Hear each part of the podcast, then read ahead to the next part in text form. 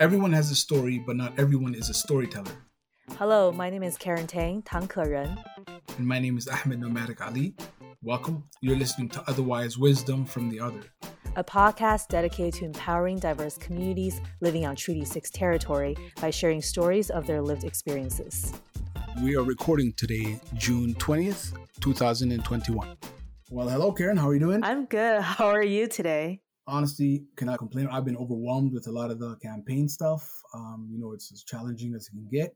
Sometimes your mind is distracted while you're doing a million things, and then also the two girls and just trying to be a father. But honestly, I have my emotional and mental well being. So I think that's the most valuable part. How about you? I feel similar for sure. But happy Father Father's Day. I hope you got to spend some really quality family time. I know I did. We got, you know, we got lots of sun this weekend, but similarly, I feel like we're entering summer. Uh, we're entering, you know, fall opening where people are getting double vax. You know, you're everyone's kind of gearing up towards the the exciting part of a campaign and hitting the campaign trail much harder than how things have been going. So I think the stress, I can feel the stress for sure. It's funny that we talk about how, how are you doing? It's, it's like you, we carry this mentally wherever we go. We're constantly thinking about it, whether it's just one aspect of is it social media or is it an email to respond to or is it uh, some type of logistics? It seems like even though you're not physically at an office, you're still carrying on that responsibility, you know? It's constant. It's constant. Uh, I guess we haven't spoke seen each other for the last couple weeks. Like, what was the highlight? What was the low light for you? Um, honestly, I'd like to say that I think my highlight was on Friday the 18th. There was the anti-Islamophobia event, and it was good to be outdoors. I recently got, well, not recently, about two weeks ago, I got my second dose, and so I'm fully vaxxed. And so being in the public, and my uh, children were there, and my wife is there as well. So it was good to be outdoors and see bodies and see people. Mm-hmm. Um, as an introvert, I like to hide. Uh, I don't, I don't like to not have an option to be an introvert. You know, so um, yeah, that's that's the highlight. The low light, again, honestly, I'm very bad at complaining.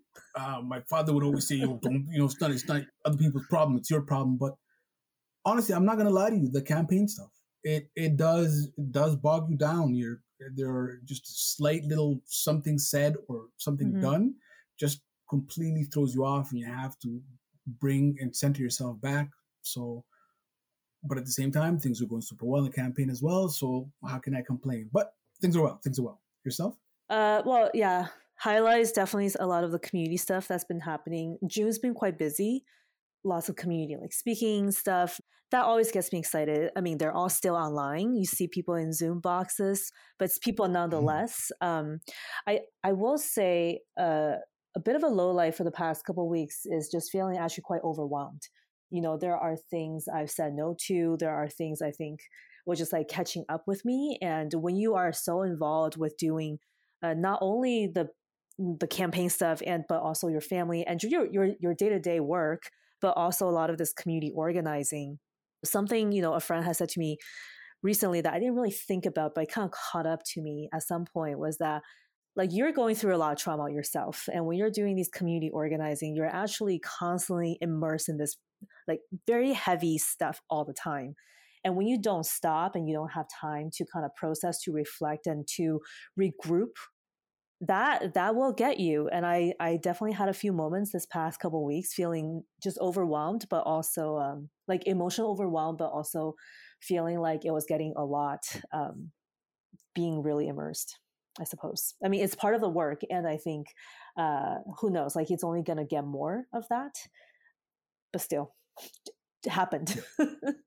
so, Ahmed, what what are some of the conversation you're hearing lately, and uh, who are you engaging? What are the stories that you're uh, you're hearing?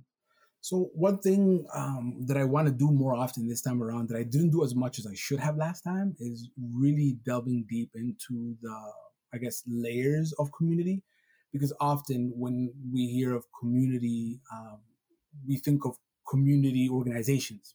And so we approach those folks, but really there in every community there is a specific group of um, whether it be the grandmothers or the mothers or the aunts that are really the ones that are driving the community and the community organizers are the head and per se and so it's been it's been great from the Somali perspective, as an artist, I didn't really know how to engage my community before. So that's another thing. Even though I'm Somali and I was born in Somalia, I have my own challenges with engaging with the community.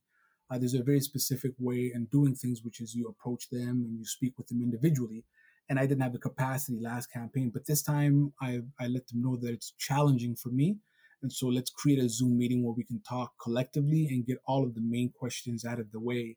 And then if there are in, individual questions that people would want to follow up with, uh, that would be something good. And so uh, this past Sunday, actually a week ago, we did hold a Somali community um, gathering, and it was very nourishing to see the amount of support once I stepped out of my own head and really followed, I guess, quote unquote, the guidelines and the rules. But it, it is challenging because I think that's the challenge of campaigning as a diverse individual is that there are those nuances that you have to be privy to. Do you know what I mean? I'm, I'm sure yeah. you're you're aware of that yeah, as well. Yeah, totally.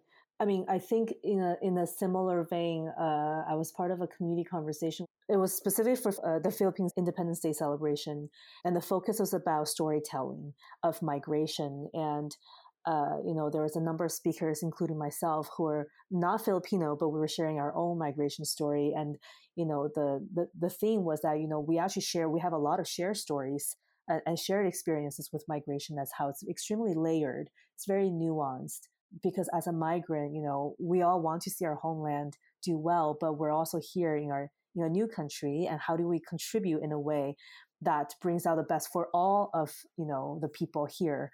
But anyways, there's you know there's just so many different layers, and you know one of my parting kind of thought that I I had was you know especially as our country, as our province, our, as, as our city become more diverse with migrants, um, whether from you know other provinces or even from other countries. I think it's really important for our decision makers, our leaders, to really understand the nuances that you know you're talking about, um, and similarly here, like the nuances of those experience to make better decisions that can really benefit everyone. And at this conversation, we recognize that migration isn't specifically you know a filipino issue. It wasn't just a chinese or uh, you know a south sudanese or a mexican experience or issue. It's actually a quite shared experience. Um, and mm-hmm. lately i've been finding that there's a lot of things like that where i mean like there's been lots of conversations about anti-racism for example. And it's not just a racialized issue of a particular community there is so there there is so much that we share and then how do you harness that shared experience for collective good is something i'm really always um, in, interested in. Well, that's so true. It's almost it seems like migration is a good word choice too is that we are all taking different routes and essentially going to the same spot right? Which is to support the community needs the challenges we're having. It, it doesn't it seems that the challenges are similar but how those challenges came about are sometimes different. Mm-hmm. Do you know mm-hmm. what I mean?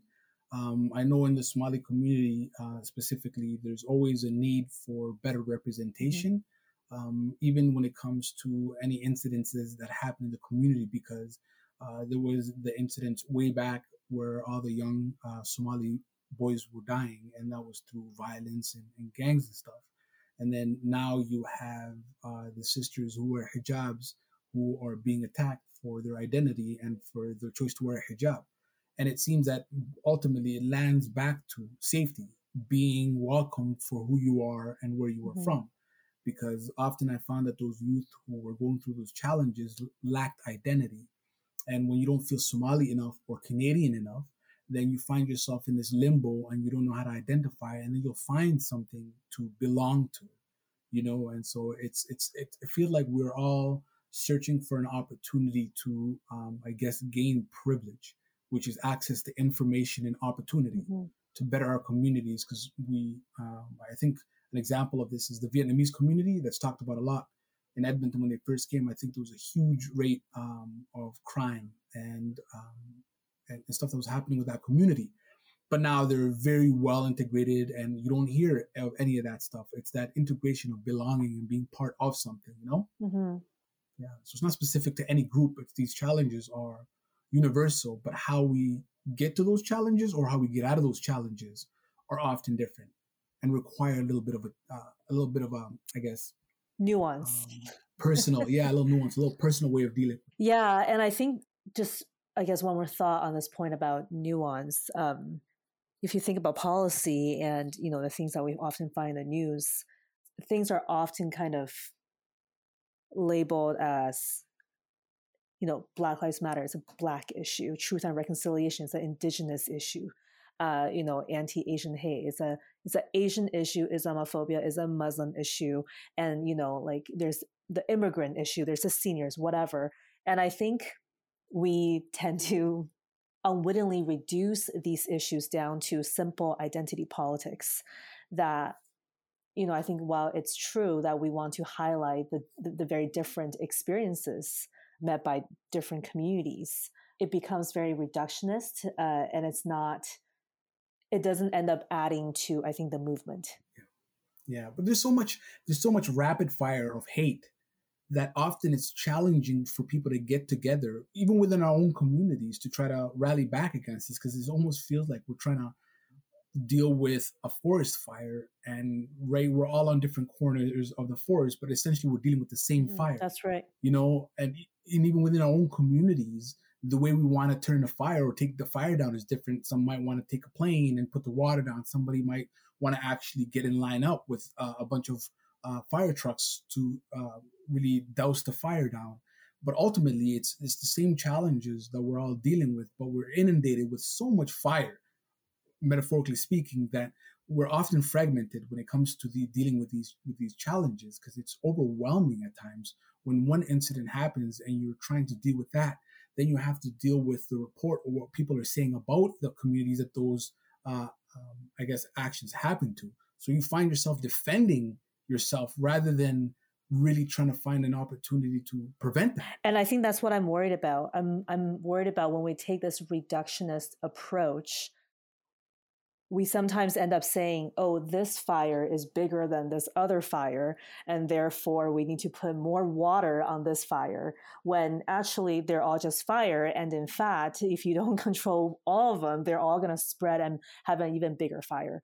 And I think that's that's what I am worried about. I mean, but I have been, you know, thinking what what what I, I am heartened by is more and more there's a greater recognition uh, about the impact of some of these issues, like racism, like like discrimination, like exclusion, and these issues of belonging affect people differently, and there's more awareness because there's more mobilization within communities.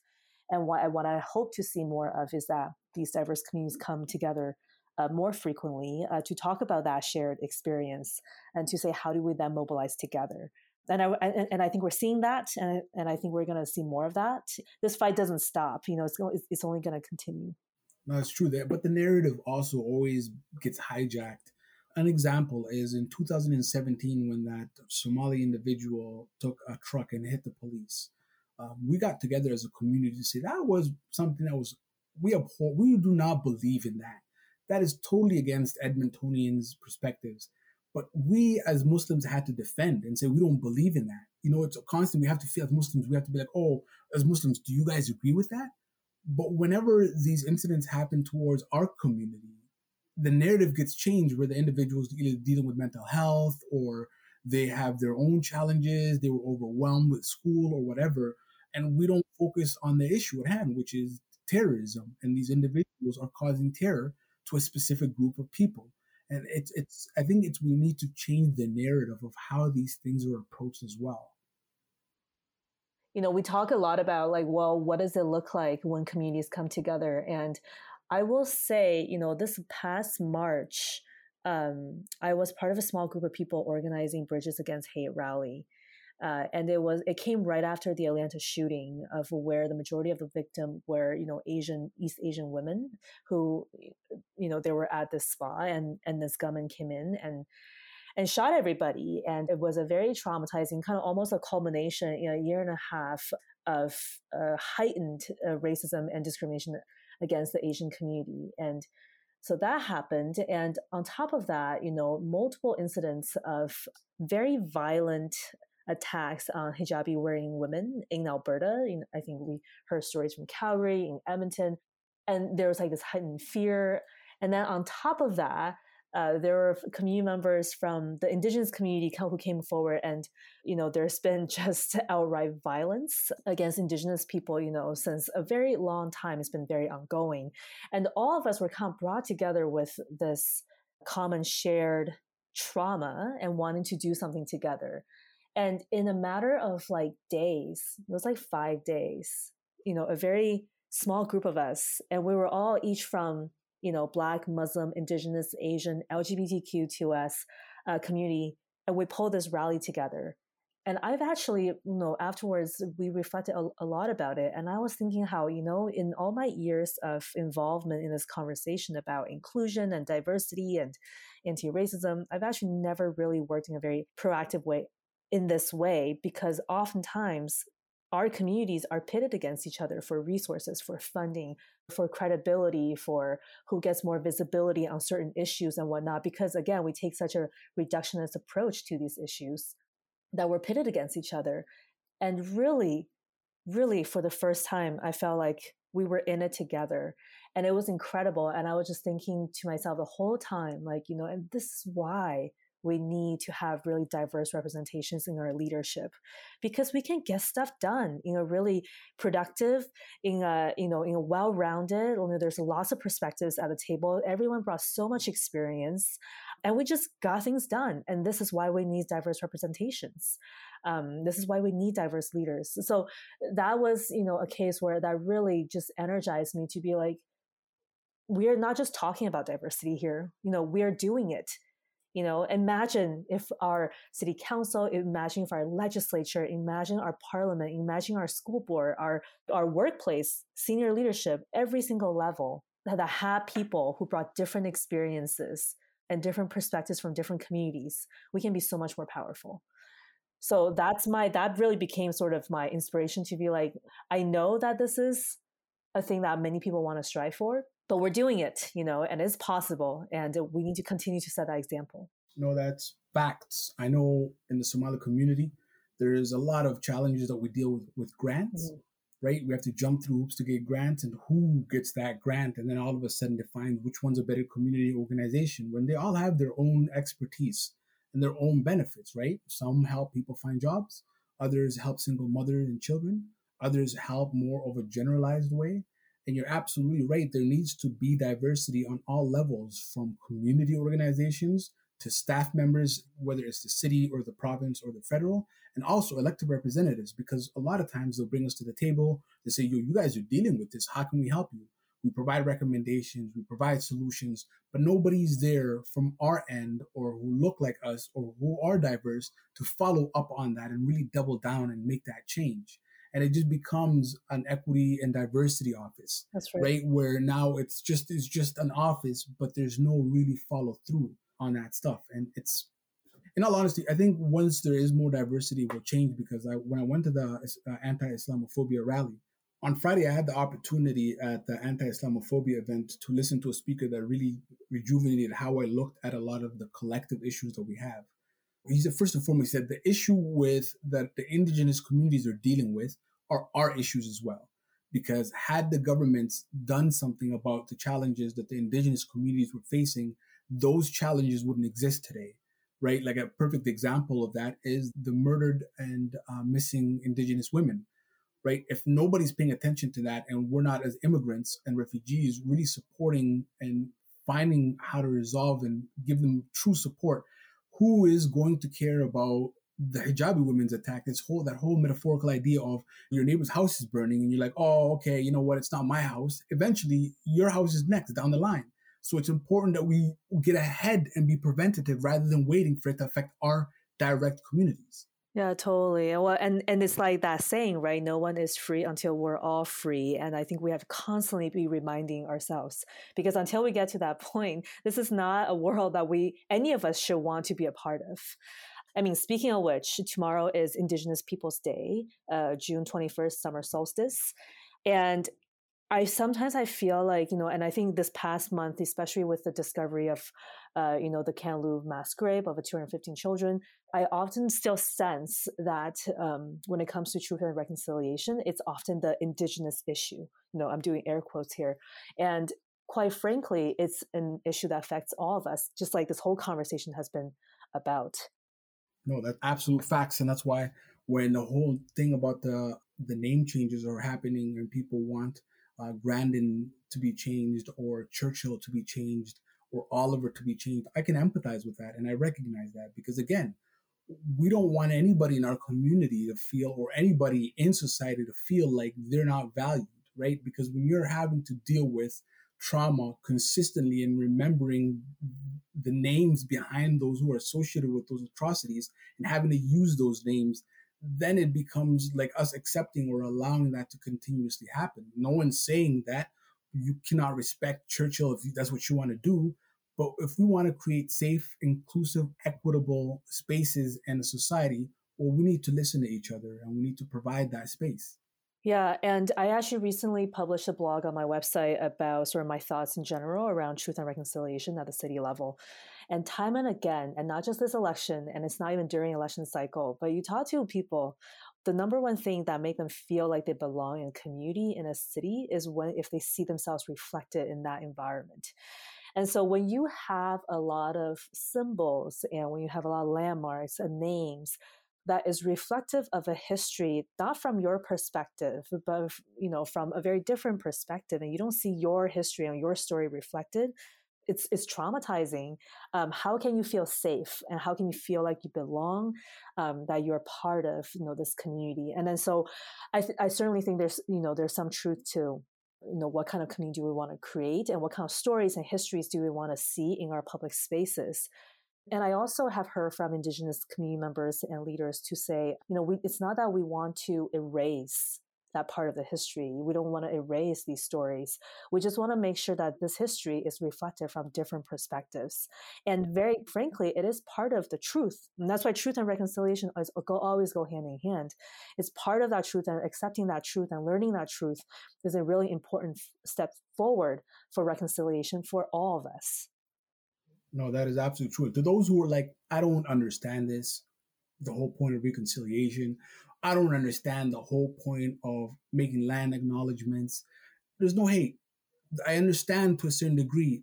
Of course, if you can't relate to something, if you have no direct relation or connection to that history, and of course you're not, but the point is to empathize with that and not just to say, oh, well, it's not me or it's not my community or it's not us.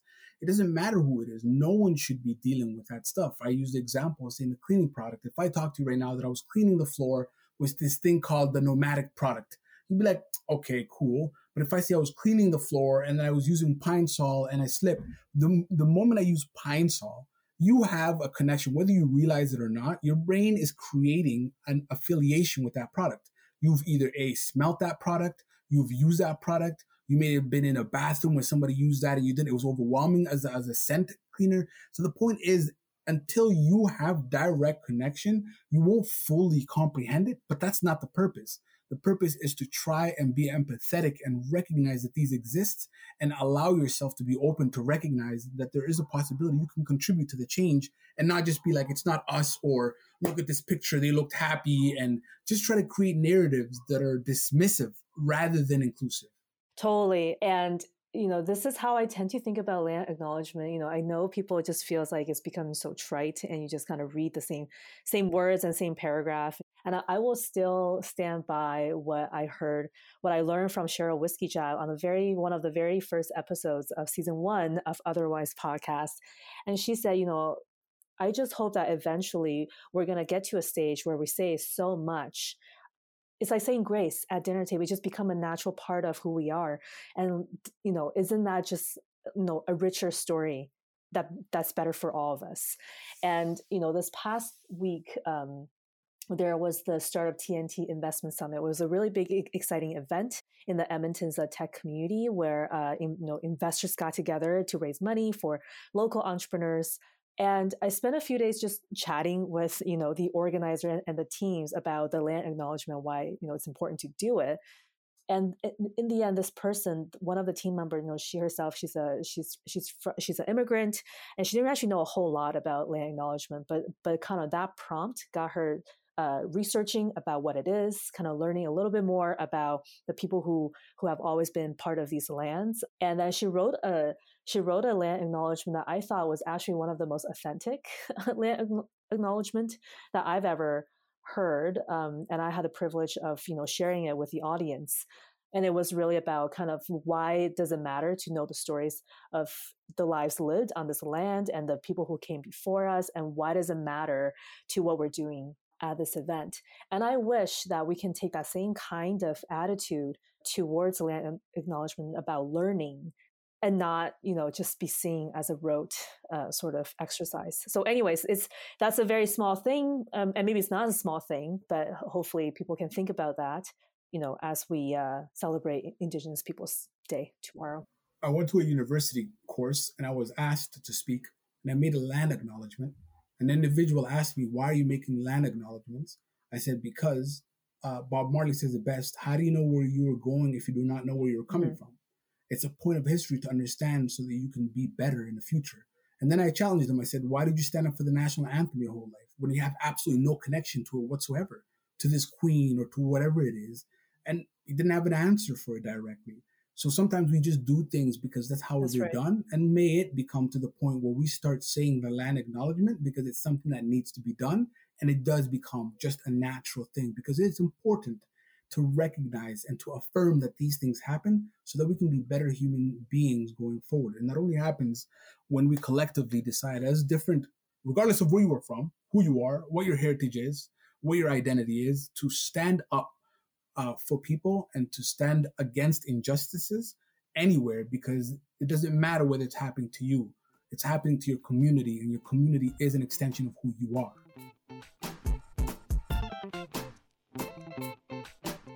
Thank you for listening. This episode was edited by Lisa Pruden with direct support and guidance by Omar Yakub. Music produced by Kazmega. Otherwise Podcast is an affiliate member of the Alberta Podcast Network, locally grown, community supported. Special thanks to Megan Robinson Anagor, Jenna Moji, and Morenike Olaosebikan, who are co founders and contributors to season one of the Otherwise show, done with the support of the Ribbon Rouge Foundation. You can find past and current episodes at ribbonrouge.com slash otherwise dash show. To follow our journey, you can check us out at Karen Tang, YEG, and A Knowmadic on Twitter and Instagram.